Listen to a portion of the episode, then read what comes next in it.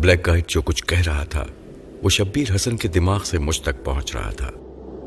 مگر مشکل یہ تھی کہ وہ مجھے نہیں پہچان رہے تھے۔ میں نے پھر انہیں مخاطب کیا۔ جناب شبیر حسن صاحب، میں فرحات بول رہا ہوں۔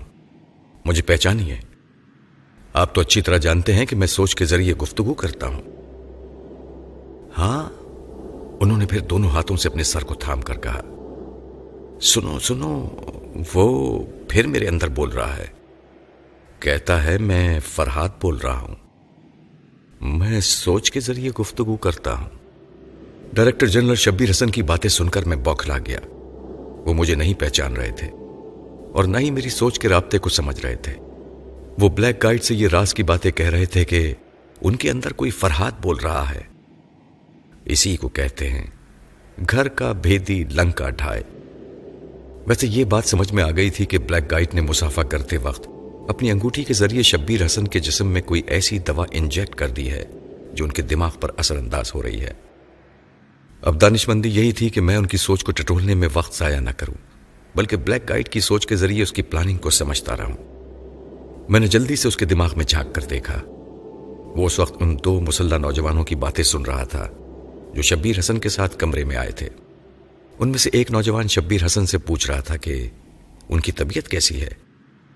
دوسرا نوجوان بلیک گائٹ کی جانب ریوالور کا رخ کیے کہہ رہا تھا، ڈاکٹر شیرازی آپ نے مسافہ کرتے وقت کچھ گڑبڑ کی ہے۔ بتائیے اس انگوٹھی میں کیا ہے؟ میں اسے دیکھنا چاہتا ہوں۔ بلیک گائٹ عرف ڈاکٹر شیرازی انگوٹھی اتارنے میں جان بوجھ کر دیر کر رہا تھا اور شیتل کو دیکھ رہا تھا جو باتھ روم سے نکل کر دبے قدموں چلتا ہوا۔ ریوالور والے جوان کی طرف بڑھتا آ رہا تھا۔ میں نے اس نوجوان کو خطرے سے آگاہ کرنے کے لیے اس کی سوچ میں کہا، مجھے پیچھے بھی دیکھتے رہنا چاہیے۔ ایسا نہ ہو کہ ڈاکٹر شرازی کا کوئی آدمی اچانک ہی پیچھے سے حملہ کر دے۔ میرے اس مشورے پر اس نے فوراً ہی پلٹ کر پیچھے دیکھا، لیکن شیتل بلا کا پھرتیلا تھا۔ اس نے اچانک ہی اس پر چھلانگ لگائی اور اس نوجوان کے ساتھ دوسرے نوجوان کو بھی رگیتتا ہوا اس طرح فرش پر آیا کہ وہ دونوں نیچے دب گئے۔ اور وہ ان پر چھا گیا۔ یہ سب تماشے بلیک گائٹ اپنی آنکھوں سے دیکھ رہا تھا۔ میں اس کے دماغ سے کامنٹری سن رہا تھا کہ وہ کس انداز میں جنگ ہو رہی ہے۔ وہ دونوں جوان اچھے فائٹر تھے اور اچھے صحت مند تھے، لیکن شیتل کے سامنے چونٹی کی حیثیت رکھتے تھے۔ وہ ایک پہاڑ کی طرح ان پر چھا گیا تھا۔ وہ دونوں اس کے نیچے سے نکلنے کی کوشش کر رہے تھے، لیکن ان کی گردنیں اس کے فولادی شکنجے میں تھیں۔ اور اس طرح ان کی سانسیں رکتی جا رہی تھیں۔ میں سمجھ گیا کہ وہ مشینی انسان انہیں مار ڈالے گا۔ انہیں اس لیے بھی نہیں چھوڑے گا کہ ان کے سامنے ہی ڈائریکٹر جنرل کو دماغی لحاظ سے بیکار بنا دیا تھا۔ میں نے پھر ایک بار ان سے دماغی رابطہ قائم کرنے کی کوشش کی۔ جناب شبیر حسن صاحب، اپنے دماغ کو کنٹرول میں رکھیے۔ مجھے پہچانیے۔ میں فرحاد آپ سے مخاطب ہوں۔ ان کی بہکی ہوئی سوچ نے کہا میں کیسے پہچانوں؟ مجھے کوئی فرحت نظر نہیں آ رہا ہے۔ مجھے تو صرف یہ ڈاکٹر شرازی نظر آ رہا ہے۔ یہ کتنا اچھا ہے۔ کتنی پرکشش شخصیت کا مالک ہے۔ میں اس کی جانب کھچا جا رہا ہوں۔ میں نے کہا، ہوش کی دوا کریں۔ آپ کے دو ماتحت موت کے منہ میں جا رہے ہیں۔ شیتل انہیں زندہ نہیں چھوڑے گا۔ مگر آپ ہیں کہ ڈاکٹر شرازی کی شخصیت سے متاثر ہو رہے ہیں۔ وہ ڈاکٹر شرازی نہیں، بلکہ ایک بلیک گائٹ ہے۔ ہمارے ملک کا دشمن ہے۔ اس بار ڈائریکٹر جنرل نے بلیک گائٹ کی جانب دیکھ کر کہا، نہیں، یہ بلیک گائٹ نہیں ہے، ڈاکٹر شرازی ہے۔ بلیک گائٹ چونک کر انہیں دیکھنے لگا۔ میں نے فوراً اس سے دماغی رابطہ قائم کیا۔ وہ حیرانی سے سوچ رہا تھا، یہ شخص کیسے جانتا ہے کہ میرا خفیہ نام بلیک گائٹ ہے؟ اس نے شبیر حسن سے پوچھا۔ کیا آپ مجھے بلیک گائٹ سمجھ کر گرفتار کرنے آئے ہیں؟ جی نہیں۔ میں آپ جیسے معزز انسان کو بلیک کیسے کہہ سکتا ہوں؟ میں نے ابھی بتایا نا کہ میرے دماغ میں کوئی فرحات بول رہا ہے۔ مجھے ایسا لگتا ہے کہ میں اس فرحات کو جانتا ہوں۔ مگر مجھے کچھ یاد نہیں آ رہا کہ میں نے اسے کبھی دیکھا بھی ہے یا نہیں۔ ابھی اس نے کہا تھا کہ وہ سوچ کے ذریعے گفتگو کرتا ہے۔ شبیر حسن میرا بھید کھول رہے تھے۔ بلیک گائٹ گہری سنجیدگی سے سوچ رہا تھا۔ یہ انٹیلیجنس کا افسر پہلے بھی یہ کہہ چکا ہے کہ کوئی فرحات سوچ کے ذریعے گفتگو کرتا ہے۔ اس کا مطلب ہے کہ وہ ٹیلی پیتھی جانتا ہے۔ ہاں واقعی یہی بات ہے۔ اسی ٹیلی پیتھی جاننے والے نے اس افسر کو میرا خفیہ نام یعنی بلیک گائیڈ بتایا ہے۔ ورنہ یہ انٹیلیجنس والے سات جنم میں بھی میری اصلیت معلوم نہیں کر سکتے تھے۔ ہاں۔ اب پتہ چل گیا کہ یہ انٹیلیجنس والے میری خفیہ پناہ گاہ تک کیسے پہنچ گئے تھے۔ میں اس مکان کو تباہ کر کے اس ہوٹل میں آیا تو اس ٹیلی پیتھی جاننے والے نے انٹیلیجنس کے آدمیوں کو یہاں بھیج دیا۔ اف میں نادانستگی میں کتنا نقصان اٹھا رہا تھا۔ اب مجھے سب سے پہلے اسی خطرناک دشمن سے نمٹنا چاہیے۔ یہ افسر کیا نام بتا رہا تھا اس کا؟ ہاں یاد آیا۔ فرحات۔ دماغ کی تجوری سے خفیہ منصوبوں کو چرانے والا چور فرحاد میں دیکھوں گا کہ اب وہ مجھے کس طرح نقصان پہنچاتا ہے۔ وہ ٹیلی پیتھی جانتا ہے۔ میں ہیپناٹائز کرنا جانتا ہوں۔ انٹیلیجنس کا یہ افسر دماغی طور سے کمزور ہو گیا ہے۔ میں بڑی آسانی سے اسے ہیپناٹائز کر کے فرحات کے متعلق معلومات حاصل کر سکتا ہوں۔ یہ سوچ کر وہ شیتل کی جانب دیکھنے لگا۔ اس وقت شیتل ان دونوں کو اپنی دونوں بغلوں میں دبا کر باتھ روم کی طرف لے جا رہا تھا۔ وہ دونوں اس کے بازوؤں میں لاشوں کی طرح جھول رہے تھے۔ وہ شاید ہمیشہ کے لیے ختم ہو گئے تھے یا وقتی طور پر بے ہوش ہو گئے تھے۔ بلیک گائیڈ نے ان کی طرف سے مطمئن ہو کر ڈائریکٹر جنرل کو تحکمانہ انداز میں مخاطب کیا۔ میری آنکھوں میں دیکھو۔ انہوں نے حکم کی تعمیل کی۔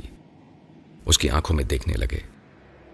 میں اس ہیپناٹائز والے بلیک گائیڈ کے خیالات کے ذریعے معلوم کر رہا تھا کہ وہ کس طرح شبیر حسن کو ٹرانس میں لا رہا ہے۔ وہ دماغی طور پر کمزور ہو گئے تھے، اس لیے جلد ہی ٹرانس میں آ گئے۔ بلیک گائٹ نے بھاری بھرکم آواز میں کہا، میں عامل ہوں اور تم میرے معمول ہو۔ تم میری ہر بات کا جواب دو گے شبیر حسن کی خوابیدہ آواز سنائی تھی میں ہر بات کا جواب دوں گا۔ ان کے معمول بنتے ہی میرے سر پر خطرہ منڈانے لگا۔ کیونکہ اب میں ان کی سوچ تو پڑھ سکتا تھا، لیکن اپنی سوچ کو ان پر حاوی نہیں کر سکتا تھا۔ وہ بلیک گائٹ کے زیر عمل آ گئے تھے۔ صرف بلیک گائٹ کی باتیں ان کے دماغ تک پہنچ سکتی تھیں۔ اس کے علاوہ دنیا کی کوئی آواز یا کسی بھی انسان کی سوچ کی لہریں ان کے دماغ کو چھو بھی نہیں سکتی تھیں۔ میں نے آزمائش کے طور پر اپنی سوچ کی لہریں ان کے دماغ تک پہنچانا چاہی۔ جناب آپ اپنے عامل کو کسی بات کا جواب نہ دیں۔ اسی وقت بلیک گائٹ نے بھی شبیر حسن سے سوال کیا۔ فرحات کون ہے؟ میری سوچ ان کے دماغ تک نہیں پہنچی تھی، مگر بلیک گائٹ کا سوال انہوں نے ایک معمول کی حیثیت سے قبول کر لیا اور اس کا جواب دیا۔ فرحات ایک نوجوان ہے، اس ملک کا شہری ہے۔ وہ ٹیلی پیتھی جانتا ہے۔ اس کی رہنمائی میں ہم نے احمد شیخ اور ٹونی کو گرفتار کیا ہے۔ اسی نے ہمیں خیال خانی کے ذریعے بتایا کہ ہسپتال کے دو نمبر کے کمرے میں جو شخص ہے، اس کا نام محمود حسن نہیں، بلکہ بھوانی شنکر ہے۔ اور اس نے ایک فلم اپنے جبڑے کے قریب زبان کے نیچے چھپا رکھی ہے۔ ہم نے بھوانی شنکر کا آپریشن کر کے وہ مائکرو فلم برامد کر لی ہے۔ بلیک کائٹ نے سوال کیا، وہ مائکرو فلم کہاں ہے؟ وہ وزارت خارجہ کے سیکرٹری کے پاس بھیج دی گئی ہے۔ فرحاد کہاں ہے؟ وہ اس وقت ہسپتال کے دس نمبر کے کمرے میں ہے۔ کیا وہ بیمار ہے؟ ہاں ایک فولادی انسان دروازہ توڑ کر اس کے بیڈ روم میں آیا تھا۔ وہ فرحاد کو مار ٹالنا چاہتا تھا، مگر اس کی ایک کزن نے گولی چلا دی۔ وہ فولادی انسان اسے ادھ مرا چھوڑ کر چلا گیا۔ او بلیک گائٹ کے بڑبڑانے کی آواز آئی۔ اچھا تو یہ وہی شخص ہے جس پر شیتل نے حملہ کیا تھا۔ واقعی اس کی تقدیر اچھی تھی۔ ورنہ شیتل کے ہتھے چڑھنے والا آج تک زندہ بچ کر نہ چاہ سکا۔ مگر اب اس کا آخری وقت آ گیا ہے۔ پھر اس نے ڈائریکٹر جنرل شبیر حسن کو مخاطب کیا۔ تم میرے معمول ہو۔ میرے ہر حکم پر عمل کرو گے۔ میں تمہارے ہر حکم پر عمل کروں گا۔ ہم تمہارے ساتھ ابھی ہسپتال جائیں گے۔ تمہارے دو ماتحت جو اس کمرے میں آ کر ہمیشہ کی نیند سو چکے ہیں، ان کی لاشیں باتھ روم میں پڑی رہیں گی۔ اس کمرے کے باہر جو ماتحت ہیں تم انہیں ساتھ لے کر ہسپتال چلو گے وہاں تم حکم دو گے کہ دو نمبر اور دس نمبر کے مریضوں کو ایک ایمبولنس میں پہنچایا جائے۔ اس ایمبولنس کو تمہارا ایک ماتحت ڈرائیو کرے گا۔ دوسرا ماتحت اور شیتل ایمبولنس کے پچھلے حصے میں مریضوں کے پاس رہیں گے۔ اور تم میرے ساتھ ایک چیپ کار میں رہو گے۔ ہماری منزل کہاں ہے یہ میں بعد میں بتاؤں گا۔ ابھی جو کچھ کہہ رہا ہوں، اسے اچھی طرح ذہن نشین کر لو۔ چلو، اب اٹھو۔ شبیر حسن حکم کے مطابق اٹھ کر چلنے لگے۔ بلیک گائیڈ اس وقت سوچ رہا تھا۔ فرحات کی وجہ سے مائکرو فلم چھین لی گئی۔ بھوانی شنکر کا مشن ناکام ہو گیا۔ اس کی رپورٹ پر بھوانی شنکر کی زبان کے نیچے جبڑے کے پاس آپریشن کیا گیا۔ میں فرحات کے دماغ کا آپریشن کر کے اس کی کھوپڑی سے ٹیلی پیتھی کے علم کو ہمیشہ کے لیے دھو ڈالوں گا۔ بلیک گائٹ جیسے جانی دشمن کو یہ راز معلوم ہو گیا تھا کہ میں خیال خانی جانتا ہوں۔ اس وقت میں دو خطرناک دشمنوں کے شکنجے میں جانے والا تھا۔ ایک تو وہ گونگا شیتل تھا، جو انسان سے زیادہ ایک آہنی مشین تھا۔ اس سے ایک بار ٹکرانے کے بعد میں ہسپتال پہنچ گیا تھا۔ دوسرا بلیک گائٹ تھا، جو جسمانی لحاظ سے کمزور تھا، لیکن لیکن ذہانت میں یکتا تھا۔ اور وہ تہیا کر چکا تھا کہ مجھے ہسپتال سے نکال کر کہیں لے جانے والا ہے۔ پھر میرے دماغ کا آپریشن کرے گا اور میری کھوپڑی سے ٹیلی پیتھی کی تمام صلاحیتوں کو دھو ڈالے گا۔ میں ہسپتال کے ایک کمرے میں ایک مریض کی طرح پڑا ہوا تھا۔ اگرچہ میرا علاج خاصی توجہ سے کیا جا رہا تھا اور اب میں بستر پر اٹھ کر بیٹھنے لگا تھا۔ تاہم بھاگ دوڑ کے قابل نہیں تھا۔ اور وہ جو دشمن میری طرف آنے ہی والے تھے، میں ان سے بچنے کے لیے اس کمرے سے باہر نہیں نکل سکتا تھا۔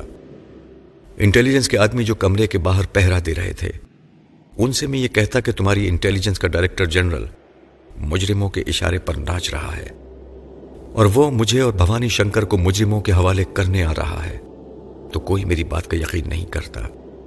سب یہی کہتے کہ ڈائریکٹر جنرل شبیر حسن محب وطن ہے وہ اپنے ملک کے مفاد کو پیش نظر رکھ کر ہی ہم دو مریضوں کو ہسپتال سے لے جائے گا۔ ویسے بھی وہ کسی مقصد کے لیے ہمیں کہیں لے جائے۔ کس کی مجال تھی کہ ڈائریکٹر جنرل کے اقدامات پر نکتہ چینی کرتا؟ اس ہسپتال میں سب اس کے حکم کے پابند تھے۔ ہسپتال کے سامنے ایک شاندار ہوٹل کی تیسری منزل کے تیسرے کمرے میں مجرموں کی وہی پوزیشن تھی۔ بلیک گائیڈ ڈاکٹر شرازی کے روپ میں تھا اور اس نے ڈائریکٹر جنرل شبیر حسن کو عمل تنویم کے ذریعے اپنا معمول بنایا ہوا تھا۔ گونگا شیتل ان کے قریب موجود تھا۔ ہوٹل کے اس کمرے کو چھوڑنے سے پہلے بلیک گائیڈ عرف ڈاکٹر شیرازی نے کچھ سوچتے ہوئے کہا، ٹھہرو۔ میں ہسپتال کی باؤنڈری میں داخل ہونے سے پہلے ہر طرف سے اپنا اطمینان کر لینا چاہتا ہوں۔ تم ایک بار پھر بولو کہ تم میرے معمول ہو۔ شبیر حسن نے کہا، میں تمہارا معمول ہوں۔ بلیک گائٹ نے کہا، اگر فرحاد سے سامنا ہو تو تم اس کی کوئی بات تسلیم نہیں کرو گے۔ اس کے ہر مشورے کو ٹھکرا دو گے۔ اس نے ایک معمول کی حیثیت سے کہا، میں فرحاد کی کوئی بات تسلیم نہیں کروں گا۔ اس کے ہر مشورے کو ٹھکرا دوں گا۔ ابھی تم نے کہا تھا کہ فرحاد تمہاری سوچ میں بول رہا ہے۔ اس کا مطلب یہ ہوا کہ ہم یہاں جو باتیں کر رہے ہیں فرحاد انہیں سن رہا ہے۔ میں یقین سے نہیں کہہ سکتا کہ وہ سن رہا ہے یا نہیں۔ میں نے ڈاکٹر سے کہہ دیا تھا کہ اسے نیند کا انجیکشن لگا دیں تاکہ وہ جاگتا نہ رہے اور نہ ہی میری سوچ کو پڑھ سکے۔ مگر وہ پڑھ رہا ہے۔ یقیناً ڈاکٹر نے اسے انجیکشن نہیں لگایا ہے۔ وہ پولیس ہسپتال میں ہے۔ وہاں تمہارے جیسے اتنے بڑے افسر کے حکم کی فوراً تعمیل ہونی چاہیے تھی۔ اب بتاؤ کیا کیا جا سکتا ہے؟ وہ شیطان ہماری گفتگو سن رہا ہوگا۔ ہاں سن رہا ہوگا۔ میں جو کہتا ہوں وہی تم کہتے ہو۔ معمول بننے کا مطلب یہ نہیں ہے کہ تم اپنے طور سے سوچ کر جواب نہ دو۔ اپنے ذہن کو کھلا چھوڑ دو اور اچھی طرح سوچ کر بتاؤ۔ جب تم فرحاد اور بھوانی شنکر کو ہسپتال سے لے جانا چاہو گے تو فرحاد کس طرح رکاوٹیں پیدا کرے گا؟ شبیر حسن نے کچھ دیر سوچنے کے بعد کہا، میرا خیال ہے کہ وہ صرف ہسپتال سے باہر جانے سے انکار کرے گا۔ زیادہ سے زیادہ چیخ کر کہتا رہے گا کہ میں اسے تمہارے حوالے کر رہا ہوں۔ اس لیے کہ میں تمہارا معمول بن گیا ہوں۔ ہم بلیک گائیڈ نے کہا، اگر وہ تمہارے معمول بننے کی بات کہے گا تو دوسرے ڈاکٹر وغیرہ کسی حد تک شبہ کرنے لگیں گے۔ اگرچہ ان کا شبہ یقین میں نہیں بدل سکتا، کیونکہ تم بالکل نارمل حالات میں ہو۔ اس کے باوجود محتاط رہنا ضروری ہے۔ نہ جانے وہ دشمن وہاں کس قسم کا ہنگامہ کھڑا کرے گا۔ میرے ساتھ شیتل بھی اس کے بچھائے ہوئے جال میں پھنس جائے گا۔ اس میں شبہ نہیں کہ وہ عجیب و غریب اور خطرناک دشمن ہے۔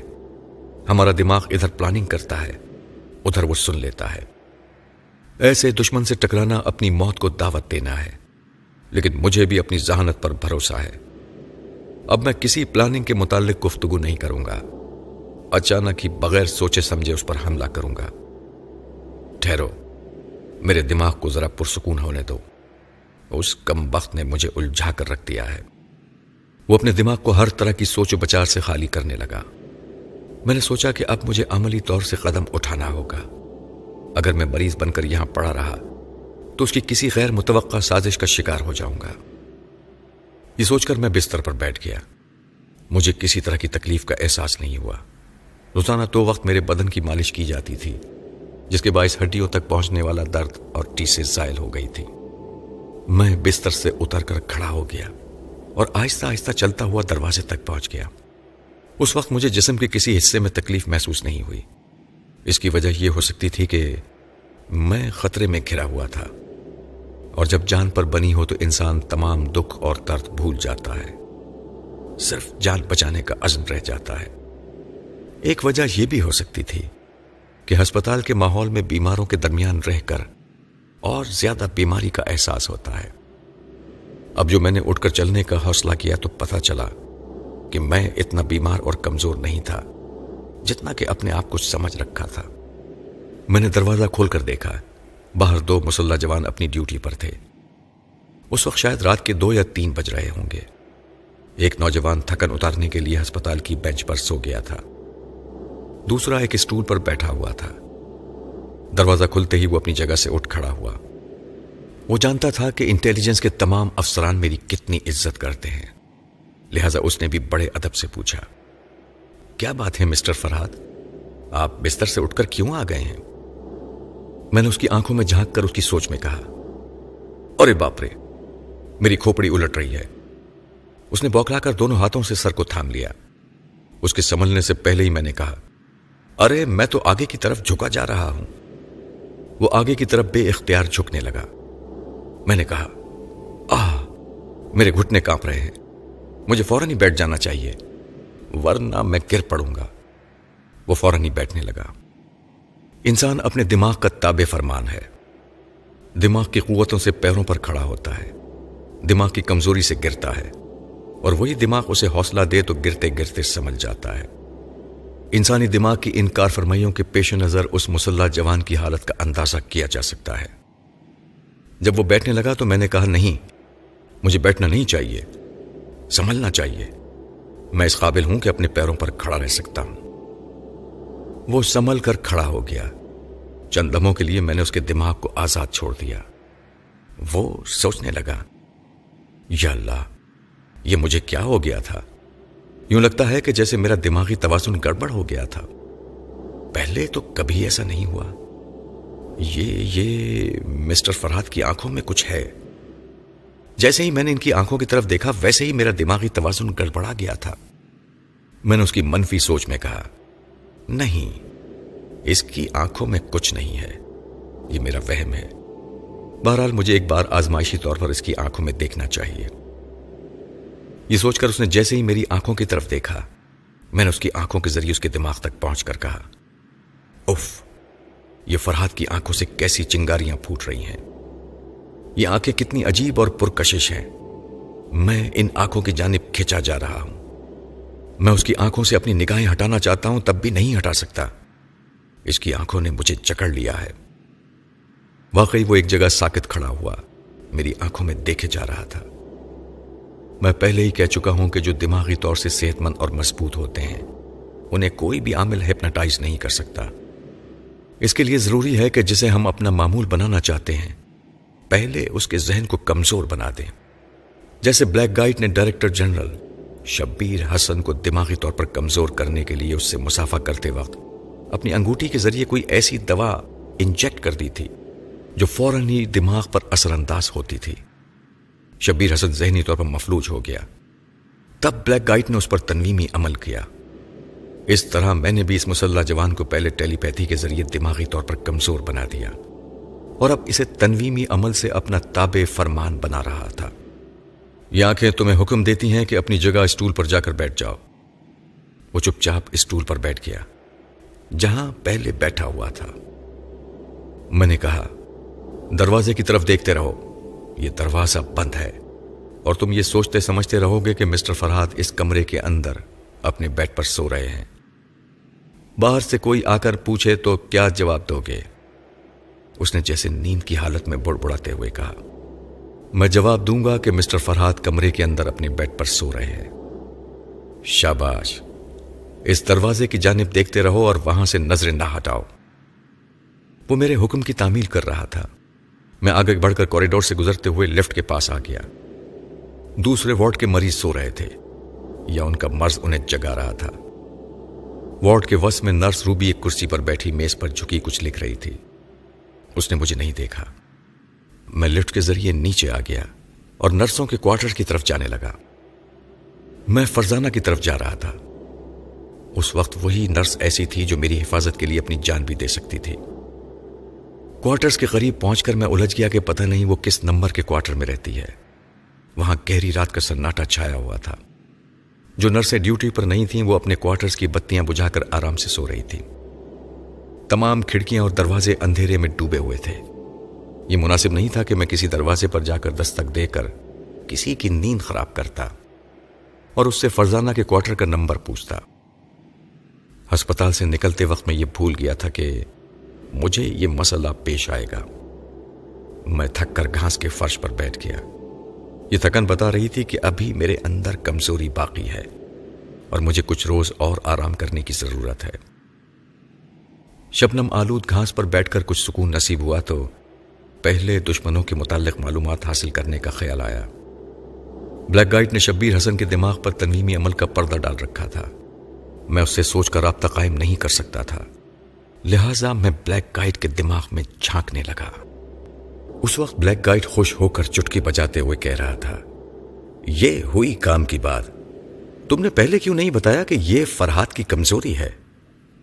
اب میں دیکھوں گا کہ وہ مجھ سے بچ کر کہاں جائے گا۔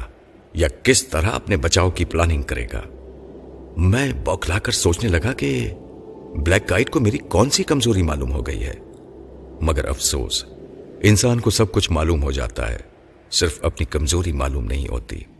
حالانکہ وہ اپنی اس کمزوری سے گزر چکا ہوتا ہے، پھر بھی اسے یاد نہیں رکھتا۔ یہی حال میرا تھا۔ میں تیزی سے اپنی اچھی اور بری عادتوں کو ٹٹولنے لگا، لیکن کوئی ایسی کمزوری یاد نہ آئی جو دشمن کے کام آنے والی تھی۔ بلیک گائیڈ بھی بہت زیادہ محتاط ہو گیا تھا۔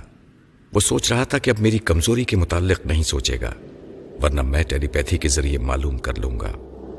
وہ سوچنے کے بجائے ایک دم سے عمل قدم اٹھانے کے لیے ہسپتال کی طرف آ رہا تھا۔ اس کے ساتھ شبیر حسن اور شیتل تھے۔ ان کے علاوہ انٹیلیجنس کے دو نوجوان شبیر حسن کے باڈی گارڈ کے طور پر ساتھ آ رہے تھے۔ دوسرے لفظوں میں ہر لمحہ میری موت قریب آتی جا رہی تھی۔ میں ہسپتال سے نکل تو آیا تھا، لیکن ہسپتال سے زیادہ دور نہیں تھا۔ بلیک گائٹ مجھے وہاں نہ پا کر فرزانہ کے پاس آ سکتا تھا، کیونکہ میں نے ہی ٹیلی پیتھی کے ذریعے معلوم کیا تھا کہ فرزانہ کے لخت جگر پپو کو گلبرگ کی کس کوٹھی میں چھپایا گیا ہے۔ انٹیلیجنس کے آدمی میری معلومات سے فائدہ اٹھا کر پپو کو وہاں سے لے آئے تھے۔ لہٰذا فرزانہ کے پاس ٹھہرنا بھی میرے لیے مناسب نہیں تھا، اور فرزانہ اور پپو کو میں بلیک گائٹ کے رحم و کرم پر نہیں چھوڑ سکتا تھا۔ میں نے اس کے اہم اعلی کاروں کو یا تو مار ڈالا تھا یا انہیں لاک اپ میں بھجوا دیا تھا۔ ان کے مشن کا سب سے اہم شخص بھوانی شنکر کا آپریشن میری ہی رپورٹ پر کیا گیا تھا۔ ان باتوں سے اندازہ کیا جا سکتا تھا کہ بلیک گائیڈ مجھ پر کس قدر چھنجلایا ہوا ہوگا۔ وہ مجھے نہ پا کر فرزانہ اور پپو کو قتل کر سکتا تھا۔ لیکن فرزانہ کا کوارٹر کون سا ہے؟ میں نے اپنے سامنے تمام کوارٹرز پر نظر دوڑائی۔ پھر آنکھیں بند کر کر فرزانہ کا تصور کیا اور اس کے ذہن میں جھانکنے لگا۔ میرا خیال تھا کہ وہ گہری نیند سو رہی ہوگی۔ رات کا تیسرا پہر تھا۔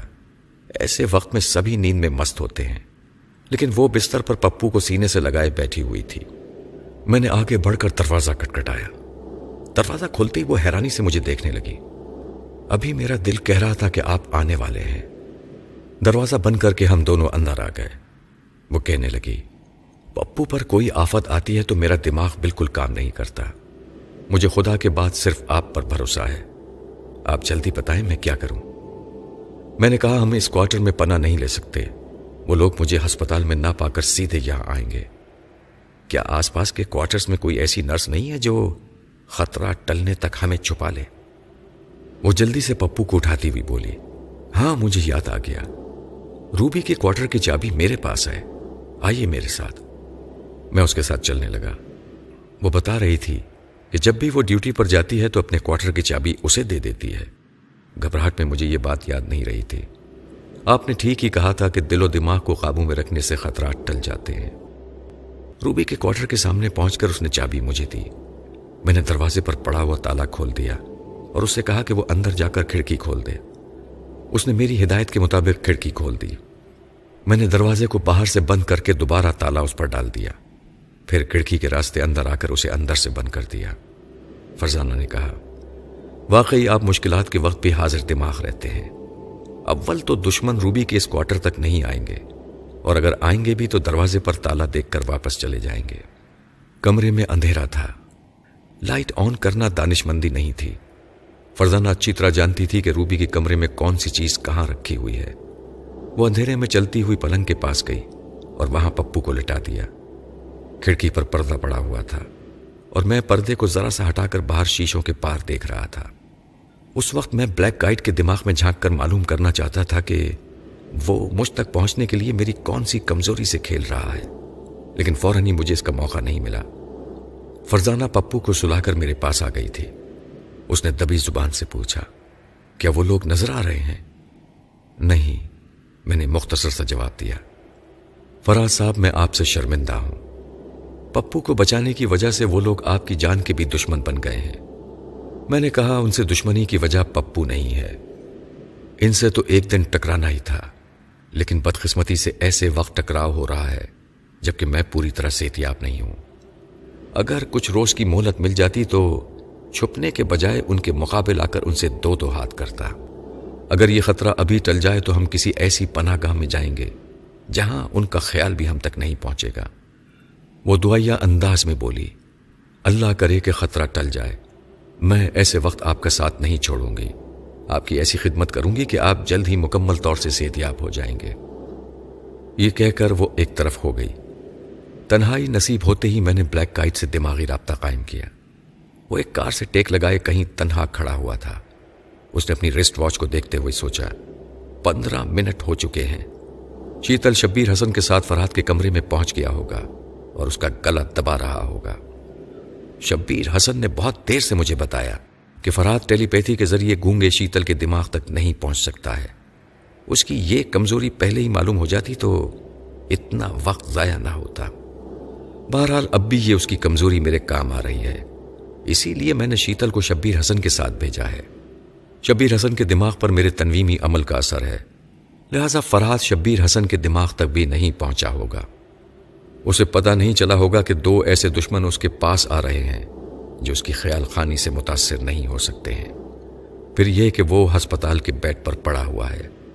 شیتل اس کمزور اور بیمار دشمن کو چند ہی منٹوں میں گلا گھونٹ کر مار دے گا۔ پھر وہ دروازے کو پہلے کی طرف بند کر کے بھوانی شنکر کے کمرے میں جائے گا اور شبیر حسن کی مدد سے اسے کمرے سے اٹھا کر ایمبولنس تک پہنچا دے گا۔ یہ کام اب تک ہو جانا چاہیے۔ میرا خیال ہے اب وہ ایمبولنس لے کر ہسپتال کے کمپاؤنڈ سے باہر نکلنے ہی والے ہوں گے۔ وہ سوچ رہا تھا اور اس ایمبولنس کا انتظار کر رہا تھا، جس میں شیتل، شبیر حسن اور بھوانی شنکر پہنچنے والے تھے۔ اتنی دیر کے بعد اس کی سوچ نے بتایا کہ میری کون سی کمزوری اس کے ہاتھ آ گئی ہے۔ اسے معلوم ہو گیا تھا کہ میں کسی کی آنکھوں کے ذریعے اس کے دماغ تک نہیں پہنچ سکتا ہوں، یا کسی کی گفتگو کے لہجے سے اس کی سوچ کے لہجے کو اپنی گرفت میں لے سکتا ہوں۔ شیتل گونگا تھا۔ لہذا اس کے گفتگو کرنے کا سوال ہی پیدا نہیں ہوتا تھا۔ وہ اب تک ایک ہی بار مجھ سے ٹکرایا تھا۔ اس وقت وہ نقاب میں تھا۔ رات کی نیم تاریخی تھی، اس لیے اس کی آنکھیں واضح طور پر نظر نہیں آ رہی تھیں۔ پھر وہ تو کوئی مشینی انسان تھا۔ اتنا پھرتیلا اور طاقتور تھا جتنا کہ ایک آنی بلڈوزر ہو سکتا ہے۔ اپنے سامنے والی ہر چیز کو کچل دیتا ہے یا توڑ پھوڑ کر رکھ دیتا ہے۔ اگر اس وقت میں ہسپتال کے کمرے میں ہوتا تو بلیک گائٹ کے خاموش منصوبے کے مطابق وہ آنی انسان مجھے پیس کر رکھ دیتا۔ میں نے سوچ لیا کہ اب کہیں مجھے آرام کرنے کی مہلت ملی تو سب سے پہلے میں شیتل جیسی فولادی دیوار کو توڑنے کی تدبیر کروں گا۔ اسی کم بخت نے مجھے توڑ پھوڑ کر ہسپتال پہنچایا تھا۔ اب ضروری تھا کہ جلد از جلد میں اسے توڑ پھوڑ کر جہنم میں پہنچا دوں۔ اس کے بعد بلیک گائٹ خود بخود ٹوٹ پھوٹ کر بکھر جائے گا۔ میں دوسروں کی سوچ پڑھتے پڑھتے خود اپنی ہی سوچ میں بھٹک جاتا ہوں۔ ایسے وقت پتہ نہیں چلتا کہ کتنا وقت گزر چکا ہے۔ میں نے دوبارہ بلیک گائٹ سے دماغی رابطہ قائم کیا۔ اس وقت شبیر حسن اور شیتل ایک ایمبولنس میں وہاں پہنچ گئے تھے۔ ایمبولنس کے پچھلے حصے میں بھوانی شنکر لیٹا ہوا تھا۔ بلیک گائٹ نے پچھلی سیٹ کا دروازہ کھول کر دیکھنے کے بعد شبیر حسن سے پوچھا فرحاد کا کیا بنا؟ وہ ہسپتال کے بیڈ پر نہیں تھا۔ پھر کہاں تھا؟ پتا نہیں کہاں غائب ہو گیا۔ تم نے کہا تھا کہ ہم ہسپتال میں وقت برباد نہ کریں۔ فرحاد کا کام تمام کریں اور بھوانی شنکر کو لے آئیں۔ جب فرحاد نہیں ملا تو میں نے یہی مناسب سمجھا کہ پہلی فرصت میں بھوانی شنکر کو نکال کر لے آؤں۔ بلیک گائٹ نے کہا، یہ تم نے اچھا کیا۔ لیکن فرحاد کہاں گیا؟ وہ میرے لیے ایک مستقل خطرہ بن گیا ہے۔ مشکل یہ ہے کہ میں اس سے پیچھا چھڑانے کے لیے ابھی کہیں اور نہیں جا سکتا۔ بلیک گائڈ نے شبیر حسن سے کہا، یوں تو اب تمہیں بھی مر جانا چاہیے، لیکن فرحاد کہیں تاک میں بیٹھا ہوا ہوگا۔ نہ جانے کب انٹیلیجنس والوں کو میرے پیچھے لگا دے۔ اس کے پاس ٹیلی پیتھی کا علم ایسا ہے کہ میں جہاں بھی پناہ لوں گا، وہ اس کے ذریعے اس جگہ کا پتہ معلوم کر لے گا۔ پولیس والوں کے ذریعے پہنچ جائے گا۔ فی الحال اپنی اور شیتل کی سلامتی کے لیے تم کو یرغمال کے طور پر رکھنا ضروری ہے۔ جب تک تم ہماری قید میں ہو پولیس والے ہمیں نقصان پہنچانے سے پرہیز کرتے رہیں گے۔ اس نے اپنی نکٹائی کھول کر شیتل کو دیتے ہوئے اشارے سے سمجھایا۔ اس ٹائی سے شبیر حسن کے دونوں ہاتھ اس کی پوش سے باندھے۔ شیتل اس کے حکم کی تعمیل کرنے لگا۔ بلیک گائیڈ بڑی تیزی سے سوچ رہا تھا کہ وہ کس طرح ایسے مقام تک پہنچ سکتا ہے جہاں تک میرا علم نہ پہنچ سکتا ہو۔ حالانکہ میرے علم کو محدود کرنا بظاہر ناممکن تھا۔ لیکن انسان ذہانت سے کام لے تو جو بات ناممکن ہے، وہ ممکن ہو جاتی ہے۔ پھر میں بلیک گائیڈ کی ذہانت کا قائل ہو گیا۔ اس نے مجھ سے دور چھپنے کے لیے ایک بہت ہی عمدہ تدبیر سوچ لی۔ اس نے شیتل کو اشاروں میں سمجھایا۔ وہ اشاروں کو سمجھتا رہا۔ پھر ان کے مطابق عمل کرنے لگا۔ اس نے بلیک گائیڈ اور شبیر حسن کی آنکھوں پر پٹھی باندھی اور پچھلی سیٹ پر بیٹھنے میں مدد دی۔ وہاں بیمار بھوانی شنکر پہلے ہی بیٹھا ہوا تھا۔ مقصد یہ تھا کہ گونگا شیتل کار ڈرائیو کر کے انہیں جس جگہ لے جائے گا۔ اس کا راستہ شبیر حسن اور بلیک گائیڈ اپنی آنکھوں سے نہیں دیکھ سکیں گے۔ اگر دیکھیں گے تو ان کا دماغ ان راستوں کے متعلق سوچے گا اور میں ان کے دماغ سے ان کی منزل کا پتہ معلوم کر لوں گا۔ بلیک گائیڈ نے واقعی ذہانت کا ثبوت دیا تھا اور شیتل کو یہ سمجھا دیا تھا کہ اپنی مرضی سے کسی ایسی پناہ گاہ کی طرف لے جائے جہاں اس کے متعلق اپنے باس یعنی بلیک گائیڈ کو بھی نہ پتائے۔ اب یہ صورتحال تھی کہ وہ دونوں آنکھیں بند کیے، پچھلی سیٹ پر اندھوں کی طرح بیٹھے ہوئے تھے۔ اور ایک گونگا کار ڈرائیو کرتا ہوا انجانی منزل کی طرف انہیں لے جا رہا تھا۔ میں گونگے کے ذہن کو نہیں پڑھ سکتا تھا۔ اس وقت بلیک گائیڈ اور شبیر حسن کی طرح میری آنکھوں پر بھی لا علمی کی پٹی بند گئی تھی۔ میں کچھ دیر تک کوشش کرتا رہا کہ کسی طرح بلیک گائیڈ کی سوچ سے یہ اگلوا لوں کہ اس کی کتنی خفیہ پناہ گاہیں ہیں، لیکن وہ بہت ہی مستقل مزاج تھا۔ وہ برابر اپنی پناہ گاہوں کے متعلق سوچنے سے سختی سے انکار کرتا رہا۔ وہ سمجھ گیا تھا کہ میں اس کے دماغ میں جھانک رہا ہوں۔ اس نے تنزیہ انداز میں کہا، بیٹے فرحاد، میں تمہاری چالاکیوں کو اچھی طرح سمجھتا ہوں۔ انسان کا چھوٹا سا دماغ ایسا ہے جس میں سارے جہاں کی وسعتیں سما جاتی ہیں۔ میں نے ذہن کی گہرائی اور گہرائی کا انتھک مطالعہ کیا ہے۔ یہ عام سا مطالعہ ہے کہ ہمارے دماغ میں دو طرح کی سوچیں ہوتی ہیں، ایک مثبت اور دوسری منفی۔ یعنی ایک سوچ کہتی ہے کہ یہ کام کرو اور دوسری سوچ کہتی ہے کہ اس کام کو نہ کرو۔ بعض اوقات انسان کسی فیصلے کی اہم گھڑیوں میں انہی دو سوچوں کے درمیان الجھ جاتا ہے۔ تم بھی مجھے اسی طرح الجھانے کی کوشش کر رہے ہو۔ میں اپنی منفی سوچ میں اپنی خفیہ پناہ گاہوں کے متعلق سوچنے سے انکار کر رہا ہوں۔ اور تم میری مثبت سوچ بن کر مجھے ان جگہوں کے متعلق سوچنے پر مجبور کر رہے ہو۔ لیکن میں نے آنکھوں پر پٹی باندھ رکھی ہے۔ اور اپنی قوت ارادی سے اپنی سوچ کو دوسری طرف بھٹکا رہا ہوں تاکہ تمہارے بہلاوے میں نہ آ سکوں۔ میں نے اس کی مثبت سوچ میں کہا ہاں یہی مناسب ہے۔ مجھے اپنی سوچ کو دوسری طرف بھٹکانا چاہیے۔ یہ تو میں خود نہیں جانتا کہ شیتل مجھے کس پناہ گاہ کی طرف لے جائے گا، لیکن مجھے یہ سوچنا چاہیے کہ کس مقام سے سرحد پار کرنا مناسب ہوگا۔ میں موقع پا کر شیتل کو اشاروں میں سمجھا دوں گا۔ نہیں مجھے ابھی کسی ایسے مقام کے متعلق نہیں سوچنا چاہیے جہاں سے مجھے گزرنا ہو۔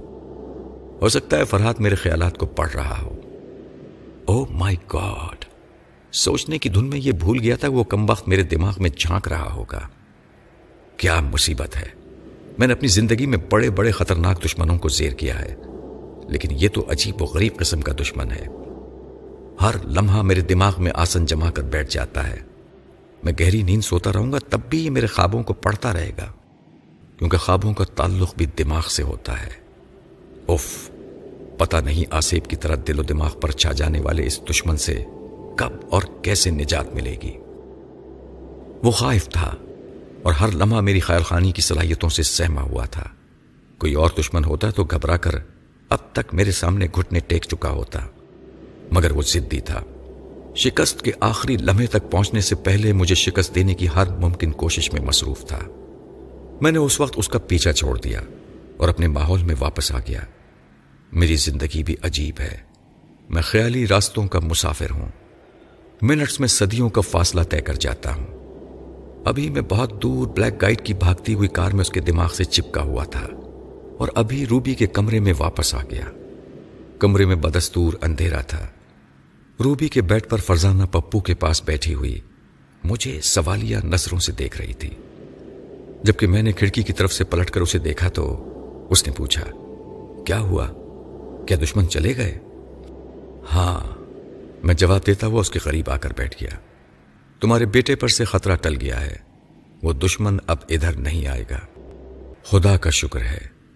وہ اطمینان کا سانس لے کر بولی، چلیے، اب ہم اپنے کوارٹر میں چلیں۔ میں نے کہا، تم جا کر آرام کرو۔ ابھی میری قسمت میں آرام نہیں لکھا ہے۔ مجرم ہسپتال سے بھوانی شنکر اور شبیر حسن کو ساتھ لے گیا ہے۔ میں بھی ہسپتال سے چلا آیا ہوں۔ ایسی صورت میں پولیس والے میرے پیچھے پڑ جائیں گے اور گم ہونے والوں کے متعلق مجھ سے طرح طرح کے سوالات کریں گے۔ اگر میں نے انہیں اطمینان دلا دیا، تب بھی انٹیلیجنس والے مجھے مجبور کریں گے کہ میں اپنی صلاحیتوں سے شبیر حسن کو تلاش کروں۔ دوسری طرف بلیک گائیڈ کو اگر یہ پتہ چل گیا کہ میں دوبارہ انٹیلیجنس والوں سے منسلک ہو گیا ہوں، تو وہ میرا پتہ ٹھکانہ معلوم کر لے گا اور کسی وقت بھی شیتل کو اچانک ہی مجھ پر حملہ کرنے کے لیے بھیج دے گا۔ فرزانہ، میں تمہیں ساری تفصیل نہیں بتا سکتا کہ میں کس طرح دشمنوں میں گھرا ہوا ہوں۔ مجھے یہاں سے جلد از جلد چلے جانا چاہیے۔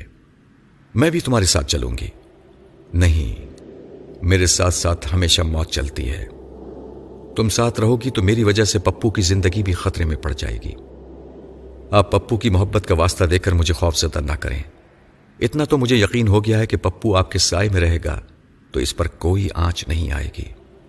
کیا آپ مجھے اتنی بے حص اور بے مروت سمجھتے ہیں کہ میں آپ کی بیماری اور مصیبت کے وقت آپ کا ساتھ چھوڑ دوں گی؟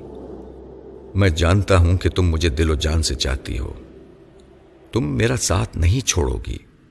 مگر میں کس دن کس لمحے تمہارا ساتھ چھوڑ جاؤں گا، یہ میں خود نہیں جانتا۔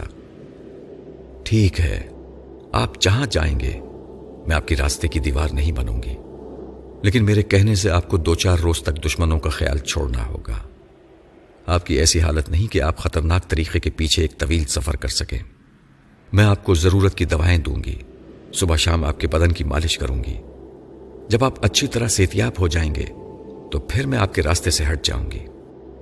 میں اس کی محبت اور خدمت کے جذبوں سے متاثر ہوا۔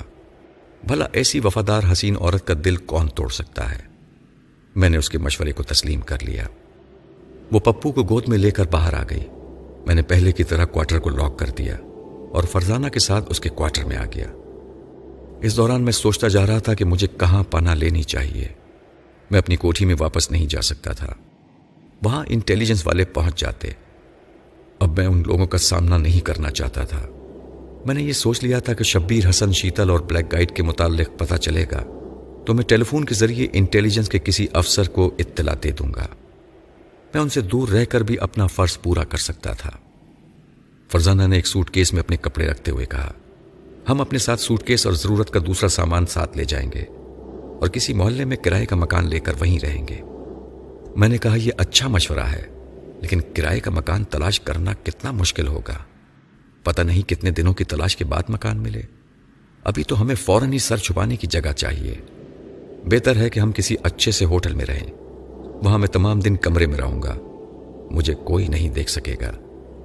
تمہارے لیے یہ مناسب ہوگا کہ اپنا سامان اسی کوارٹر میں رہنے دو۔ صرف پہننے کے لیے چند جوڑے رکھ لو۔ فرزانہ نے قطع کلامی کرتے ہوئے کہا، میرے پاس پپو کے ڈیڈی کے چند جوڑے رکھے ہوئے ہیں۔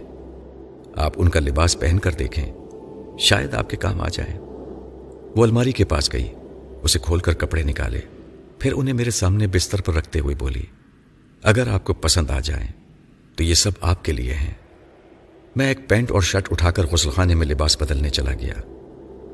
وہ باتھ روم کے بند دروازے کو دیکھ رہی تھی اور میرے ہی متعلق سوچ رہی تھی۔ وہ لباس میرے بدن پر پورا اترا تھا اور میں فرزانہ کے حسن معیار پر پورا اتر رہا تھا۔ میں اس وقت سوچ رہا تھا۔ دانش مندی یہی تھی کہ میں جلد سے جلد ہسپتال کے احاطے سے نکل کر کہیں دور چلا جاؤں۔ اسی وقت اذان کی آواز سنائی تھی۔ میں نے کہا، صبح ہو رہی ہے۔ ہمیں وقت پر بات نہیں کرنا چاہیے۔ منہ اندھیرے ہی یہاں سے نکل چلو۔ ہمیں یہاں سے جاتے ہوئے کوئی دیکھ نہیں سکے گا۔ میری بات سن کر اس نے پپو کو گود میں اٹھا لیا۔ میں نے سوٹ کیس سنبھالا اور پھر ہم دونوں کوارٹر کو لاک کر کے تیز قدموں سے چلتے ہوئے ہسپتال کی عمارت سے باہر آ گئے۔ خوش قسمتی سے ہمیں فوراً ہی ایک ٹیکسی مل گئی۔ ہم اس میں بیٹھ کر ہوٹل انٹرنیشنل تک پہنچ گئے۔ میرے پاس کیش نہیں تھا، لیکن فرزانہ اپنے تمام نقدی اور زیورات لے آئی تھی۔ اس نے ٹیکسی کا بل ادا کیا اور اسی نے ہوٹل کا کمرہ کرائے پر لیا۔ یہ بات میرے مزاج کے خلاف تھی کہ کوئی عورت میرے اخراجات برداشت کرے۔ بحالت مجبوری وقتی طور پر میں نے اسے برداشت کر لیا تھا۔ لیکن یہ سوچ لیا تھا کہ فوراً ہی اپنے پیسوں کا انتظام کرنا چاہیے۔ اس کے لیے مجھے تنہائی کی ضرورت تھی تاکہ اپنے علم کے ذریعے اپنی ضرورت کے مطابق ایک معقول رقم طلب کر سکوں۔ مگر مجھے فوراً ہی تنہائی نصیب نہ ہوئی، کیونکہ پپو نیند سے بیدار ہو گیا تھا۔ پھر یہ کہ میں فرزانہ پر یہ ظاہر نہیں کرنا چاہتا تھا کہ میں خیال خانی کے علم سے واقف ہوں۔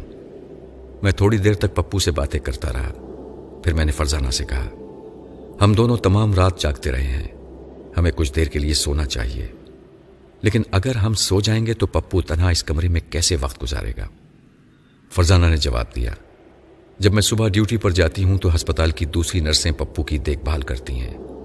آج میں ڈیوٹی پر نہیں جاؤں گی۔ ایک ہفتے کی چھٹی کی درخواست دے کر آ جاؤں گی۔ اور پپو کو ساتھ لے جا کر روبی کے پاس چھوڑ آؤں گی۔ کیونکہ میں بھی تھوڑی دیر کے لیے سونا چاہتی ہوں۔ میں نے دل میں سوچا یہ اچھی بات ہے۔ فرزانہ تھوڑی دیر کے لیے پپو کو لے کر یہاں سے چلی جائے گی تو مجھے تنہائی مل جائے گی۔ میں نے کہا، ٹھیک ہے، تم پپو کو ساتھ لے جاؤ اور دروازے کو باہر سے لاک کرتی جاؤ۔ ہو سکتا ہے کہ تمہاری واپسی تک مجھے نیند آ جائے۔ وہ پپو کو لے کر جلد ہی واپس آنے کا وعدہ کرتی ہوئی کمرے سے باہر چلی گئی۔ باہر سے دروازہ لاک ہونے کی آواز آئی تو میں نے اطمینان کی سانس لی۔ پھر فوم کے ملائم بستر پر شمال کی جانب رخ کر کے پلتھی مار کر بیٹھ گیا۔ اور مراقبے میں چلا گیا۔ میں نے مراقبے میں سب سے پہلے بلیک گائیڈ کی سوچ سے رابطہ قائم کیا۔ وہ شبیر حسن کے ساتھ کسی کمرے کے آرام دہ صوفے پر بیٹھا ہوا تھا۔ اس وقت شبیر حسن بلیک گائیڈ سے باتیں کر رہا تھا۔ اس کی باتیں بلیک گائیڈ کا ذہن قبول کر رہا تھا۔ اور میں بلیک گائیڈ کے ذہن سے ان باتوں کو سن رہا تھا۔ شبیر حسن کہہ رہا تھا، میں کب تک آنکھوں پر پٹی باندھے بیٹھا رہوں گا؟ اب تو خدا کے لیے یہ پٹی کھول دو۔ بلیک گائٹ نے جواب دیا، پٹی میری آنکھوں پر بھی بندھی ہوئی ہے۔ اگر ہم دونوں کی آنکھوں سے یہ پٹی کھل جائے گی، تو پھر ہم کھلی ہوئی آنکھوں سے اس کمرے کے ماحول کو دیکھیں گے۔ ہم جو کچھ دیکھتے ہیں تو ہماری آنکھوں کے ذریعے ہمارا ذہن ہمیں سمجھاتا ہے کہ ہم کیا دیکھ رہے ہیں۔ ہم ذہن کو اس سوچ سے نہیں روک سکیں گے۔ یہ بلو رنگ کے صوفے ہیں۔ کھڑکیوں پر آسمانی رنگ کے پردے ہیں۔ اور کھڑکی کے سامنے سے فلاں شاہراہ گزرتی ہوئی فلاں جگہ جاتی ہے۔ جب ہم یہ سوچیں گے تو دور انجانی جگہ پر بیٹھا ہوا ہمارا دشمن فرحات ہماری سوچ کو پڑھ لے گا اور فلاں شاہراہ تک پہنچ جائے گا۔ ان کھڑکیوں کو تلاش کرے گا جن پر آسمانی رنگ کے پردے پڑے ہوئے ہیں۔ اس طرح وہ اس کمرے میں آ کر ہماری شہرک تک پہنچ جائے گا۔ بائی گاڈ، میں نے اتنا خطرناک دشمن نہ دیکھا نہ سنا جو ہمارے دماغ کے اندر گھس کر ہمیں تلاش کر لیتا ہے۔ لہذا دانش مندی یہی ہے کہ ہماری آنکھوں پر پٹی بندھی رہے۔ یہ درست ہے کہ میں وقتی طور پر اندھا ہو چکا ہوں، مگر یہ اندھا پن مجھے اس خطرناک دشمن سے محفوظ رکھے گا۔ بلیک گائیڈ کی باتیں سن کر یہ بات سمجھ میں آ گئی کہ وہ اب بہت زیادہ محتاط ہو گیا ہے، اور شیتل جب تک اسے سرحد پار نہیں لے جائے گا، وہ اپنی آنکھوں سے پٹی نہیں ہٹائے گا۔ مجھے اس کی آنکھوں سے پٹی ہٹانے کے لیے اس کے دماغ میں ہلچل مچانے کی ضرورت تھی، لیکن اس سلسلے میں میں نے جلد بازی نہیں کی۔ کیونکہ شام تک کا وقت تھا۔ جب تک کہ اندھیرا نہ پھیلتا، وہ اپنی خفیہ پناہ گاہ سے باہر نہ نکلتے۔ فی الحال میں نے انہیں ان کے حال پر چھوڑ دیا اور اپنی پھپھی کے ذہن میں جھانکنے لگا۔ اس وقت پھپھی کچن میں ناشتہ تیار کر رہی تھی اور میرے ہی متعلق سوچ رہی تھی کیونکہ میں کئی دن سے غیر حاضر تھا۔ انہوں نے ہسپتال آ کر مجھ سے ملنے کی کوشش کی تھی، لیکن انہیں انٹیلیجنس والوں سے اجازت نہیں ملی تھی۔ اب تو میں ہسپتال سے بھی نکل آیا تھا۔ میں نے ان کے ذہن پر دستک دیتے ہوئے کہا، پوپی جان، میں ہوں فراد وہ چونک کر ادھر ادھر دیکھنے لگی۔ میری سوچ نے کہا، کیا آپ بھول گئی ہیں کہ میں خیال خانی جانتا ہوں؟ ایک بار میں نے سوچ کے ذریعے آپ سے رابطہ قائم کیا تھا۔ اس وقت بھی میں آپ سے مخاطب ہوں۔ پپی نے سر ہلاتے ہوئے کہا ہاں ہاں ہاں بیٹے میں سب جانتی ہوں۔ پتہ نہیں تم کیسی الٹی سیدھی مشقیں کرتے رہتے ہو۔ مگر خدا کا شکر ہے کہ اس علم کے ذریعے تم سے رابطہ قائم تو ہے۔ میں تمہارے لیے بہت پریشان ہوں۔ بتاؤ میں تم سے کیسے مل سکتی ہوں؟ میں نے جواب دیا۔ میں ابھی اس الجھن میں مبتلا ہوں کہ آپ سے کیسے ملاقات کروں۔ کیونکہ پولیس والوں سے اور دوسرے دشمنوں سے بچنے کے لیے ایک ہوٹل کے کمرے میں چھپا ہوا ہوں۔ اس کمرے تک آپ کا آنا مناسب نہیں ہے۔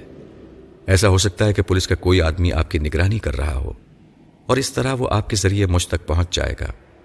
بیٹے، یہ تم کیا کرتے رہتے ہو؟ خام خواہ لوگوں کو اپنا دشمن کیوں بنا رہے ہو؟ کیا دوسروں کی طرح ایک پرسکون گھریلو زندگی نہیں گزار سکتے؟ پھپھی جان، میرے پاؤں میں چکر ہے، میں ایک جگہ نہیں ٹھہر سکتا۔ خود بھی یہی چاہتا ہوں کہ وقت کی طرح بہتا چلا جاؤں۔ اس طرح نئی نئی مصیبتوں کا سامنا تو ضرور ہوتا ہے، لیکن یہی مہماتی زندگی مجھے پسند ہے۔ آپ نہیں جانتی کہ اس طرح میں اپنے ملک اور قوم کی خدمت کر رہا ہوں۔ اور کتنے ہی مجبوروں اور بے قصوں کے کام آتا رہتا ہوں۔ میں چاہتا ہوں کہ میری زندگی اسی جد و جہد میں گزر جائے۔ اس وقت میں نے آپ سے اس لیے رابطہ قائم کیا ہے کہ مجھے دس ہزار روپے کی ضرورت ہے۔ آپ ابھی دس ہزار لے کر فوراً ہی ہسپتال پہنچ جائیں۔ وہاں فرزانہ نام کی ایک نرس سے ملاقات ہوگی۔ اسے وہ روپے دے کر صرف اتنا کہہ دیں کہ یہ فرحات علی کی امانت ہے۔ پھر وہ روپے مجھے مل جائیں گے۔ آپ اس سلسلے میں دیر نہ کریں۔ ورنہ فرزانہ ہسپتال سے نکل جائے گی۔ پپی نے مجھے یقین دلایا کہ ابھی وہ میری مطلوبہ رقم لے کر ہسپتال جا رہی ہیں۔ میں نے مطمئن ہو کر مراقبہ توڑ دیا۔ پھر آرام سے بستر پر لیٹ کر ہاتھ پاؤں سیدھے کیے۔ اس کے بعد آنکھیں بند کر کے اپنے لاشعور کو تاکید کی کہ ٹھیک بارہ بجے میری آنکھ کھل جائے۔ اس کے بعد میں گہری نیند سوتا رہا۔ مجھے پتا نہیں کہ فرزانہ کب واپس آئی۔ مجھے گہری نیند سوتے دیکھ کر وہ بھی بستر پر آ کر سو گئی۔ میرے دماغ نے ٹھیک بارہ بجے مجھے بیدار کر دیا۔ میں نے کروٹ بدل کر دیکھا، وہ گہری نیند سو رہی تھی۔ ایک گھنٹے کے بعد میں ناشتہ کر رہا تھا۔ وہ مجھے بتا رہی تھی کہ میری پھپھی سے اس کی ملاقات ہوئی تھی۔ وہ دس ہزار روپے لے کر آئی ہے اور میری ضرورت کی تمام دوائیں بھی خرید کر لائی ہے۔ ہلکا سا ناشتہ کرنے کے بعد میں قمیص اتار کر پھر بستر پر لیٹ گیا۔ شام ہونے لگی تو میں نے اپنی ضروریات کا کچھ سامان لانے کے لیے اسے باہر بھیج دیا۔ جب وہ شاپنگ کے لیے چلی گئی تو تنہائی ملتے ہی میں نے پھر مراقبہ کیا۔ میرا رابطہ بلیک گائیڈ سے تھا۔